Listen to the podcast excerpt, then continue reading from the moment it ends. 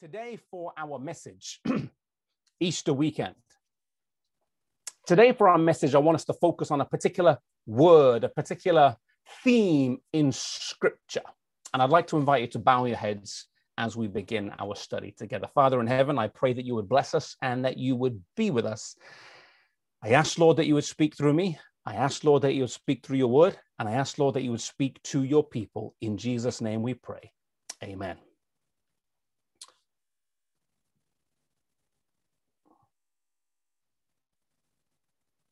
What are your dreams, or what were your dreams? Sorry, not your dreams, but maybe if you're younger, what were your dreams of the ideal life to live when you were 13 years old? When you were 14 years old, what did you really want to be doing? When you were 15 or 16, what was your dream occupation, your dream uh, uh, uh, activity that would take up your spare time? When you were 16, what did you want to do? When you were 17, what did you want to do? I want to share with you a story of a young a young teenager who from the age of 13 to 16 and then 17 probably did what you and I have not dreamed of doing. In 1873 or 4, one of the early Adventist pioneers, his name was John Nevin Andrews, was called by the General Conference to go as a missionary, as the first official missionary for the Seventh day Adventist Church. There was a group of believers in Switzerland. Switzerland who had been meeting and they had written a letter to the General Conference and said, Can you please send us a missionary? We need someone to come and teach us. The General Conference thought about who they could send, who was the best capable person of being sent over there, and they chose John Nevin Andrews. He was married to his wife, Angeline. They had a daughter called Mary and a son, I believe the son was called Joseph, and they decided that this was a family to send. However, sadly, just before they went, about a year and a half before they traveled over to Switzerland, his wife Angeline died.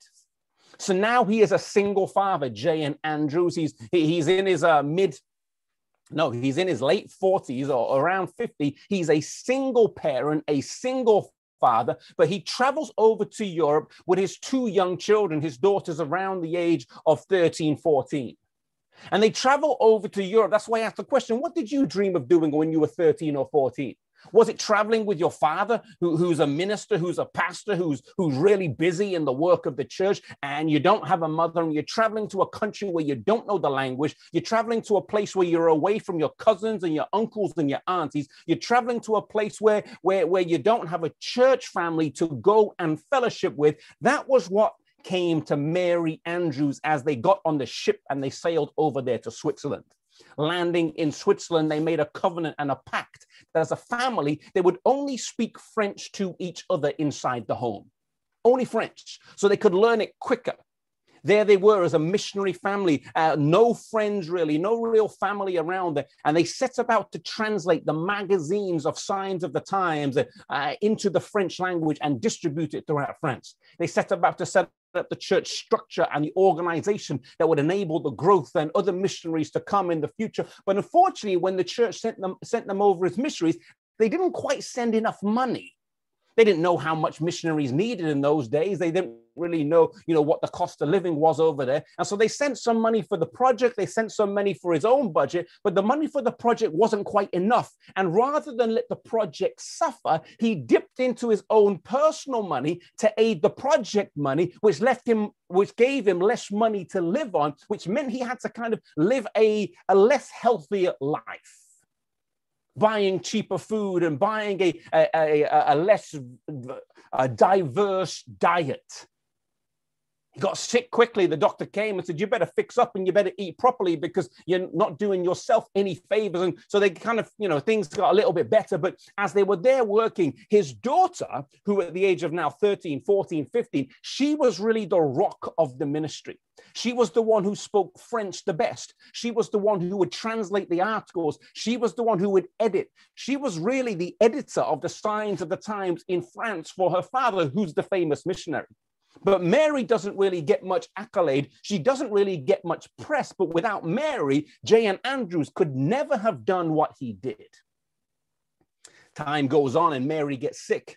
And in those days, it wasn't in the time when, when there was vaccinations and things like that are on certain diseases. And if you got TB, it was almost a death sentence. I remember when I was in school, I think it was the age of 12 or 13, we all got our TB shots in, in, in our arm, and that was a, a vaccination against TB. In those days, they didn't have that. When you got TB, it was almost a death sentence. And she gets the disease. He thinks it might be it, but he's not quite sure. He says, We need to go back to America. So they go back to America. And as they travel back to America to go and see J.N., sorry, John Harvey Kellogg, they go and see John Harvey Kellogg. And John Harvey Kellogg says, Yes, it is so. It is so. Your daughter has TB and, she's going to die. And J.N. Andrews, I'm admonishing you don't go into her room. Don't go with her because if you do, you're going to catch it as well and then you're going to die. J.N. Andrew says, There's no way I can leave my daughter in a, in a hospital room on her own. There's no way I can do that. She has been my rock in Europe. She has been the one our family has relied on. You know, she has been the bedrock of our ministry, and I will not leave her to die in a hospital room on her own at the age of 16, 17. He goes and spends every day, every night there in the hospital room with his daughter until she dies. And he buries her in the family plot there in Rochester, New York. He makes his way back to Europe. But the words of John Harvey Kellogg were true, for he had caught uh, uh TB off his daughter. Arriving back in Europe, he quickly got sick he quickly got sick and, and they tried to do things to get him better. John J.N. Loughborough, who was a missionary here in England, was sent by the General Conference over to Switzerland to anoint him. And he gets there and anoints him. But even the prayer of, of anointing over, over J.N. Andrews did not bring healing in a physical sense in the immediate time. And he sadly passed to his death at just the age of 55 in Basel, Switzerland, where he's buried today. 55. I often think what our church missed out. He should have been alive during the crisis of 1888. He should have been alive through 1900 and 1901. He should have been alive during those key critical years in our church's history, but he died at just the age of 55, probably two or three decades before he should have died. Our church lost a lot when he died, but but but it, it, the daughter when you go and see her grave there in, in the cemetery in Rochester, New York, if you ever do. We did a lineage episode about it. You can see a picture of her grave. And when you see her grave, it's there and it says Mary Andrews. Mary Andrews. 1861, she's born. 1878, she dies. And then there's the word etched in the stone there. It says teenage Adventist pioneer. Teenage Adventist pioneer. What was your dream when you're 14? What was your dream when you're 15? What was your dream when you're 16 and 17? Was it to go and be a, a pioneer missionary in a country, a language you didn't speak, a people you didn't know? Work there so hard, live a life of self sacrifice, catch a disease that was incurable at the time, and die when you just turned 17? Mary Andrews is an example, is an example of someone who gave everything in the early years of our church. She gave all, she sacrificed everything in the early days of our church. And she's an example of what total surrender and total commitment and total dedication and total sacrifice looks like. She's an example to us of that. I want you to turn your Bibles today. I want us to look at a few other types of sacrifice and a few other instances of people who have sacrificed in the Bible. Our sermon today is entitled Total Sacrifice. I want to look at some other examples of people who have sacrificed in the Bible and what did they give and what type of sacrifice is it? Because the reality is, all of us, every single one of us sacrifice something. But do we sacrifice in the right way and to the right degree as to how God asks us to sacrifice?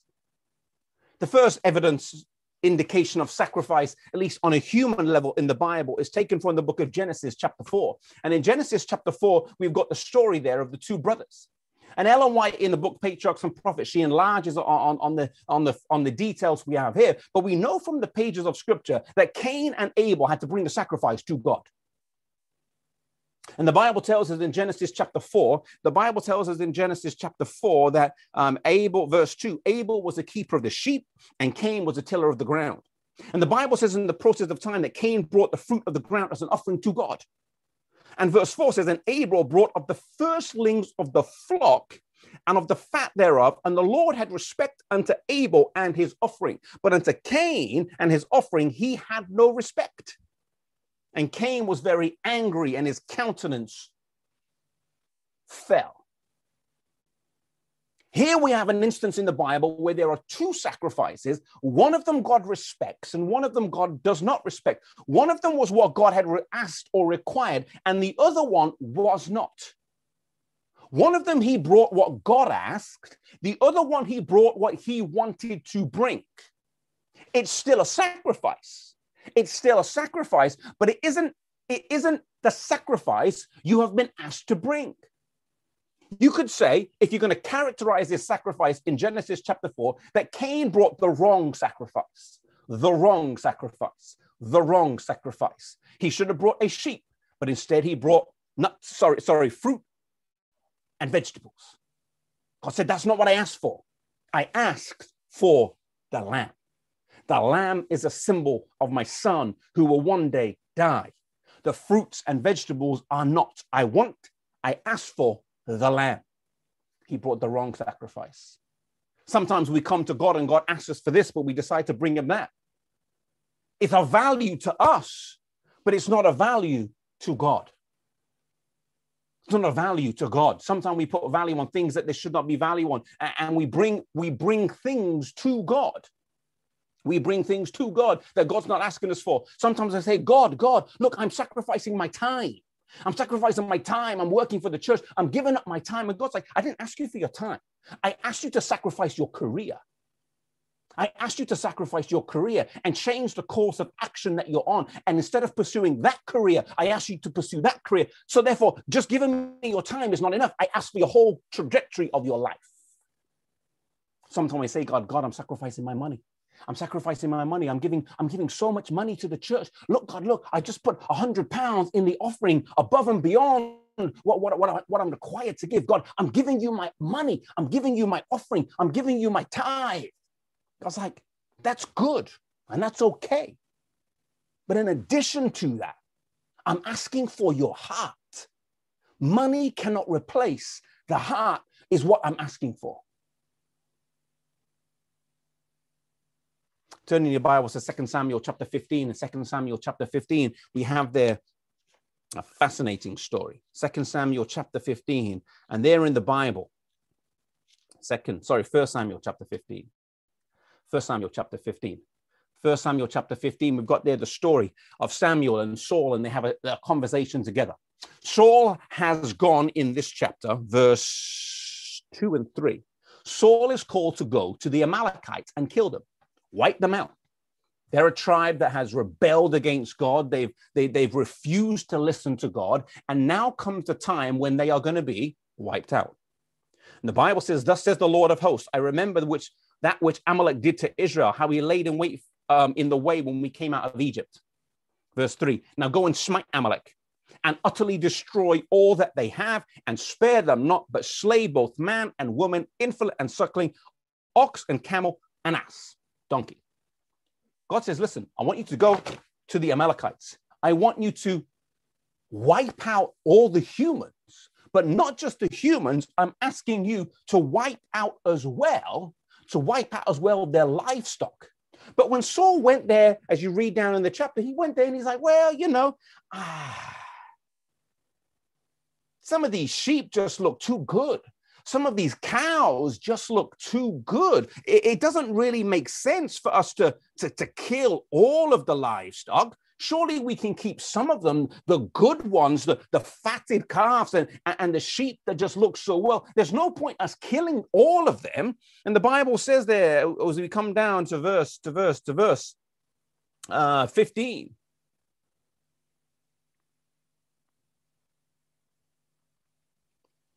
Verse 15. And it says, and Samuel said, verse 14, and Samuel said, What me? Samuel says, What's going on here? Samuel comes and Samuel says, What is this? I can hear the bleating of sheep. I can hear the, uh, if the modern language, I can hear the mooing of the cows.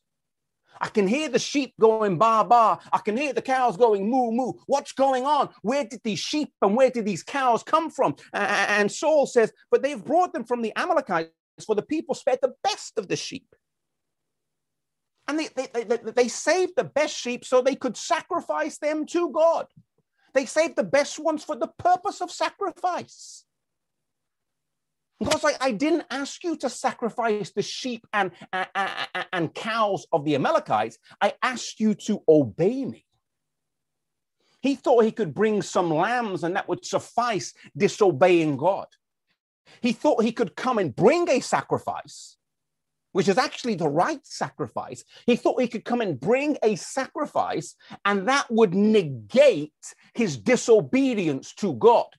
In many ways, this is what I will call Cain is the wrong sacrifice. King Saul, I'm describing it as a negotiated sacrifice. He's bringing something that maybe God has required in other places in the Bible or other parts of our Christian experience, but it's not what God is asking for in this instance. And rather than obeying God and rather than being obedient, he brings something that he knows God likes and God, God, God, God wants, but it's not what God is asking for. And he's trying to negotiate with God. He's trying to replace obedience to God with a sacrifice or service. And sometimes, so often, we do this. We try and negotiate with God obedience and surrender that He has asked for with some kind of outward service or sacrifice to Him. Just because you lead out in a Bible study on Sabbath, just because you're on the praise team up front on Sabbath, that doesn't negate what you were doing Friday night and what you're planning to do on Saturday night. God looks at that and he's like, What you playing around with me for? Mm-mm. Sometimes we negotiate mentally with God. Oh, but Lord, I, am helping out. I'm helping out at church. Oh, Lord, I'm helping out at Pathfinders. Oh, Lord, I'm helping out. I'm doing all of these things. I'm, I'm doing all these things that I know you've asked me to do, and, and as part of your church. And I'm doing all these things. And God's like, I asked you to surrender your will to mine, and I'm asking you for obedience. Don't negotiate with God. Don't bring like, well, Lord, here, here's my here's my, my my service of sacrifice. Now let me go and do what I want to do. So many of us fall into the trap of Saul and, and we treat God like this. God's like, no, no, no. Matthew chapter 7, verse 20 to 23, there's a passage in scripture there that we know well where the Bible says, By your fruits you shall know them. And he says, Let your light shine before men that they may see your good works. And then it says, Many will come to me in that day and say, Lord, Lord, did we not prophesy? Lord, Lord, did we not preach? Lord, Lord, didn't we do this, this, this, this, and this? And God says, I never knew you. Yes, you did that. But there was something missing, there was something lacking. That would apply directly to this instance in Saul's life. Lord, Lord, I brought this to you. I brought this to you. And God's like, Mm-mm. Verse 22 says, To obey is better than to sacrifice. It's not just about the outward service. Don't negotiate your service with God in exchange for the obedience and the surrender that God asks for. Negotiated service. Negotiated. Wrong sacrifice, Cain. Saul, negotiated sacrifice. Turn in your Bibles to Acts chapter 5 in Acts chapter 5, we have another sacrifice there. In Acts chapter 5, Acts chapter 5, we have the story of a couple, a married couple. They're under the conviction of the Holy Spirit. The church is starting. The church is growing and it's booming, and they are under conviction that they should donate a portion of money to God, His work. And they say, listen, we're going to sell that plot of land. And when we sell that plot of land, we are going to take the proceeds and give it to the work of God. That's what God has impressed them. That's what God has moved their hearts to do under the conviction of the Holy Spirit. And they make a vow, they make a commitment, and they make a covenant to God that they will give all the proceeds of selling the land. Acts chapter 5 It says, and a man called Ananias, verse 1, with Sapphira, his wife, and they sold a possession. But they says they kept back part of the price. And then it says his wife was privy to it. They kept back part. What goes into that keeping back part? Well, this is what happened. They, they, they sold the land and they had initially planned to give all the money to the work of God. But then, after the maybe conviction of the spirit and the heat of the moment kind of subsided, they thought, well, why do we give everything? M- maybe we should keep something. And maybe that was just an emotional decision we made while we were at church and the pianist was playing the piano and the preacher was preaching. Maybe that wasn't a real decision under the conviction of the Holy Spirit. And maybe I only made that decision because others were made. I, I, don't know. And the reason as to why the decision they made was not really this, this, the decision for them now.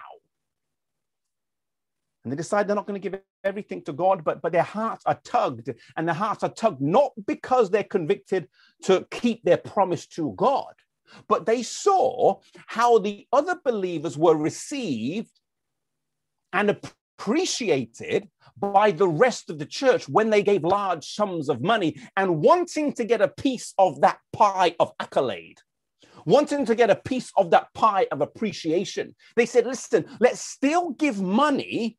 We'll still give money and make people think we've given all the money, but we'll keep back some for ourselves. How did it turn out for them?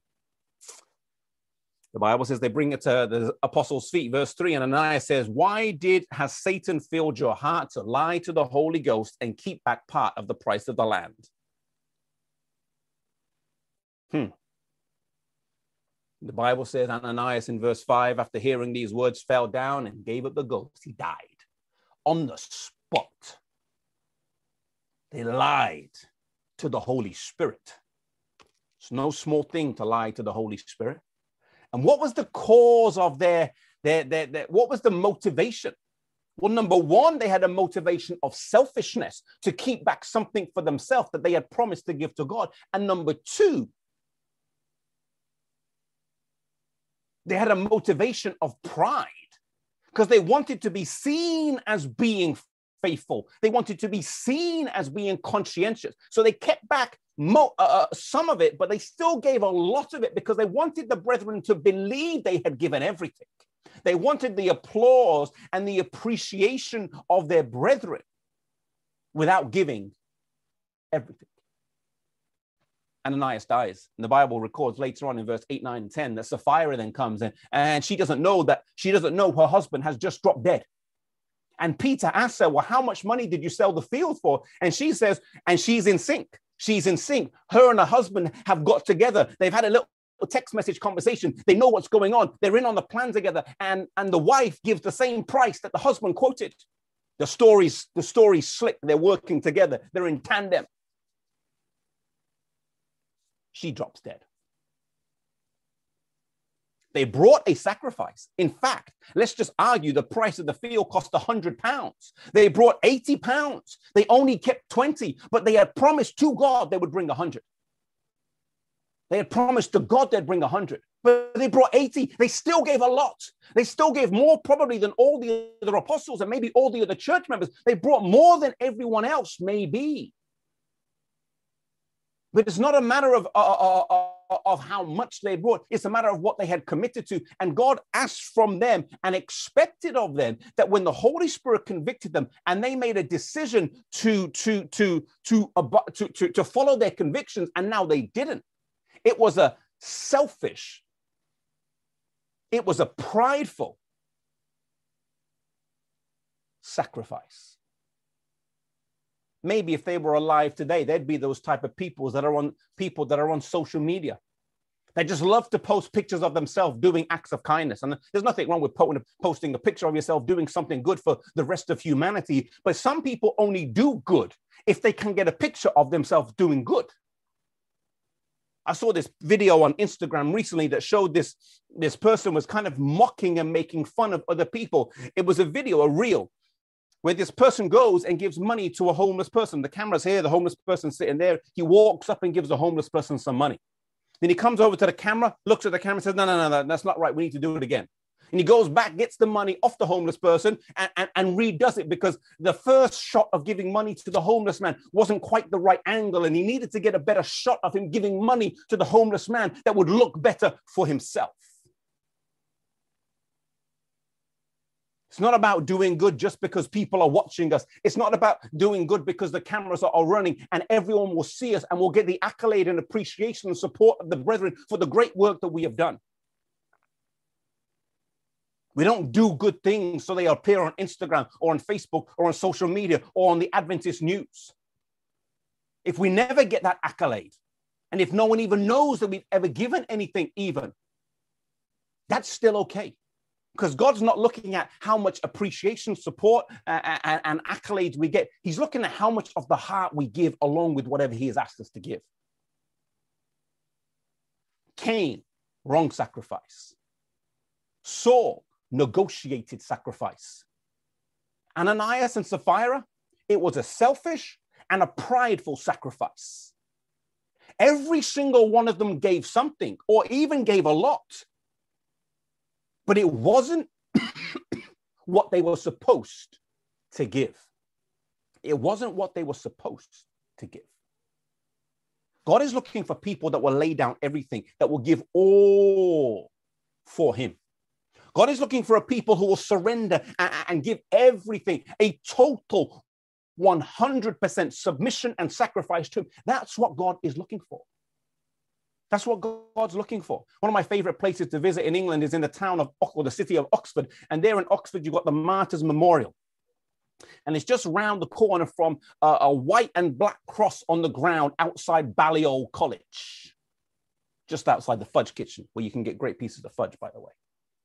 And there, the white and black crosses on the ground outside Balliol College mark the spot where Ridley, Latimer, and Cranmer were burned for their faith. And it's a powerful story of how they went to the flames and how they were arrested in different parts of the country. They were taken to London and then they were taken to Oxford because in Oxford they had to debate the leading scholars and theologians of their day. The issue that they were debating was communion. That was the life and death issue in their day. Is the bread the body or a symbolism of Jesus. That was the life and death issue that they went to the grave and they went to the martyr's flames about communion. Anyway, they're there. Uh, they, they, they, they, have their debate. They're sentenced to death. Ridley and Latimer go to the flames, and that's when they're burning at the stake. When Latimer gives those, gives those famous words Be of good comfort, Master Ridley, and play the man. We shall this day light a candle in England by, by God's grace. I shall never be put out. Powerful words. Powerful words. But the, I think one of the most interesting parts of the story is that Hugh Latimer didn't actually have to die. Didn't have to die. He was given notice of his arrest. In fact, someone snuck him the knowledge that he was going to be arrested the next week. His name was John Careless. Finding out he could have been arrested, he could have fled the country and escaped his arrest, but he chose not to. Even when they did arrest him, they only merely brought him a summons and said, You need to appear on this date six weeks' time. He could have then fled in the next six weeks, but he chose not to. He chose to go down there and, in a sense, turn himself in on the day when he was, was to be tried. He turns himself in, surrenders, in a sense, willingly, obeying the command and the summons that he had been given. One author writing on this said he was at towards the end of his life as well. Maybe he said there's no time for running anymore. I don't know. He was in his 80s. But but one author writing on this episode of his life said, said it was a remarkably bold and courageous recognition of the fact that where great issues are at stake, the greatest of men cannot give ground anymore. He's like, I need to make a stand. And if it involves sacrificing everything I have earthly that is around, I will do that for the sake of the gospel. He could have fled to Geneva, Switzerland, or somewhere. He could have hit, but he showed up. I'm Hugh Latimer. I'm going to stand trial and I'm going to leave a legacy written in blood, fired by the flames that people will know there was a courageous decision that took place.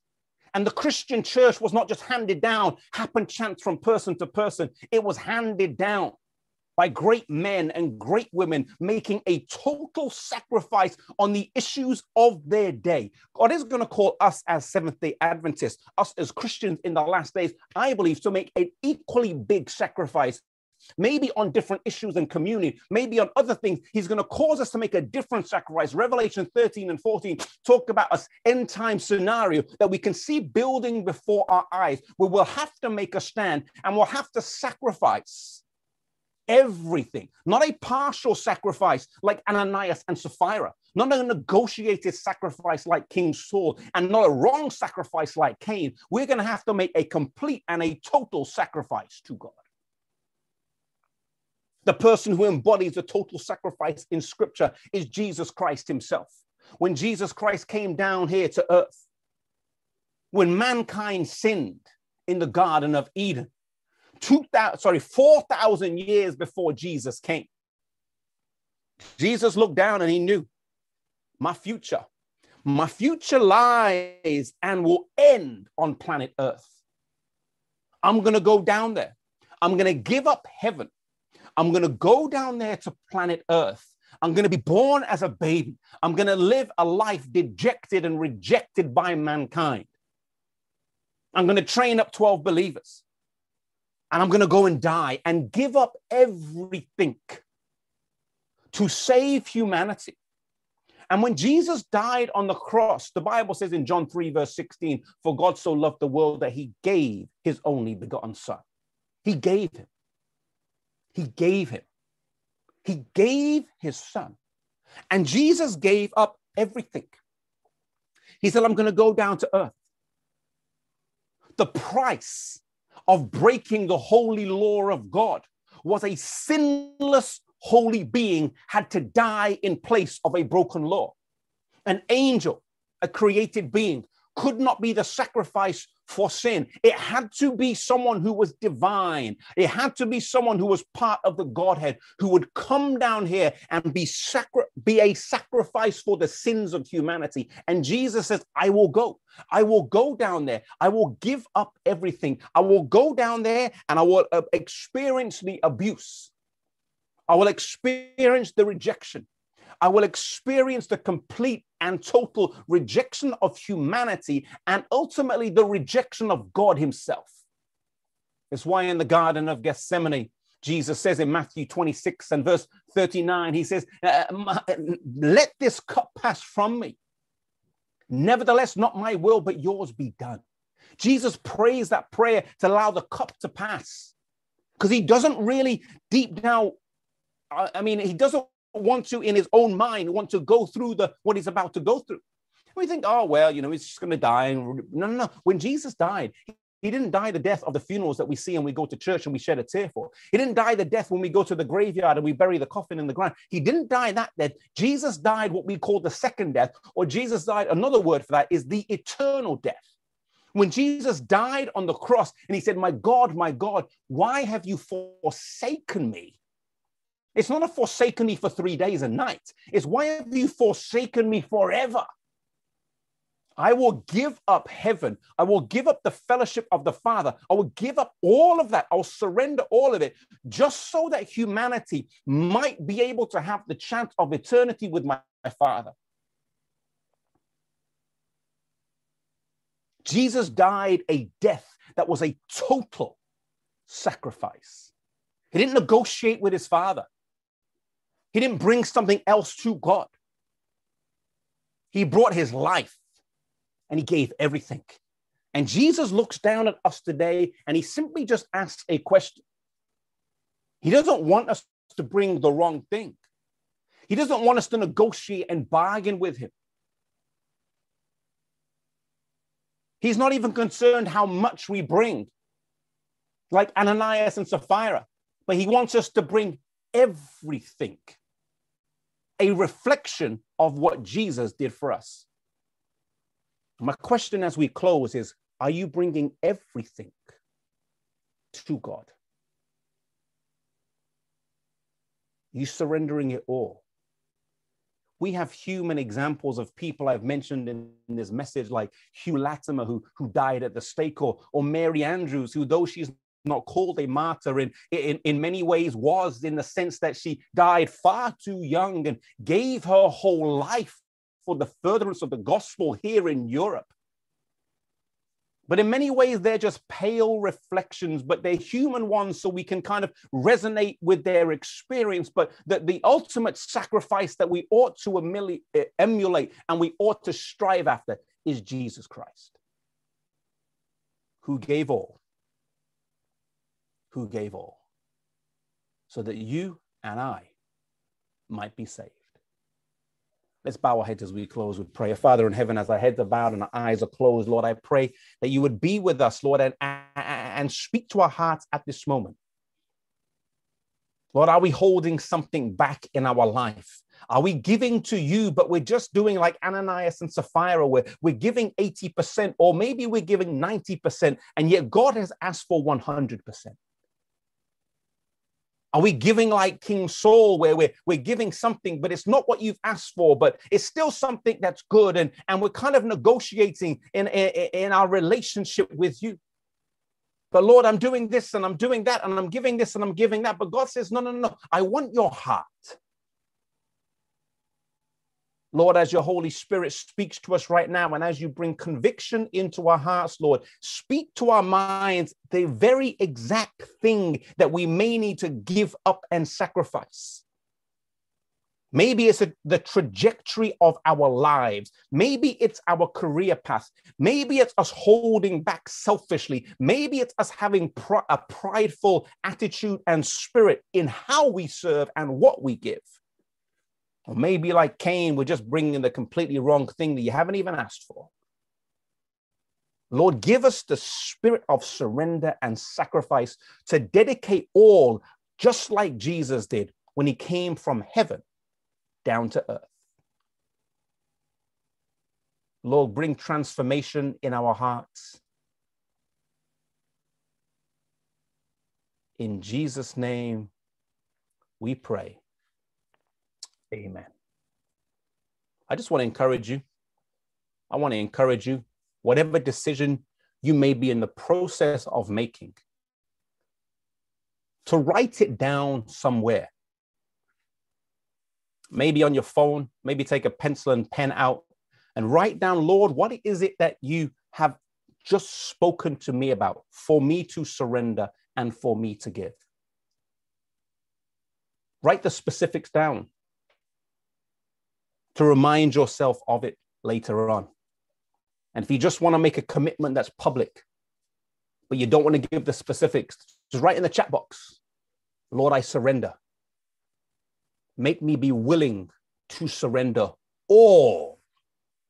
Make me be willing to surrender all. May God bless us and may God be with us.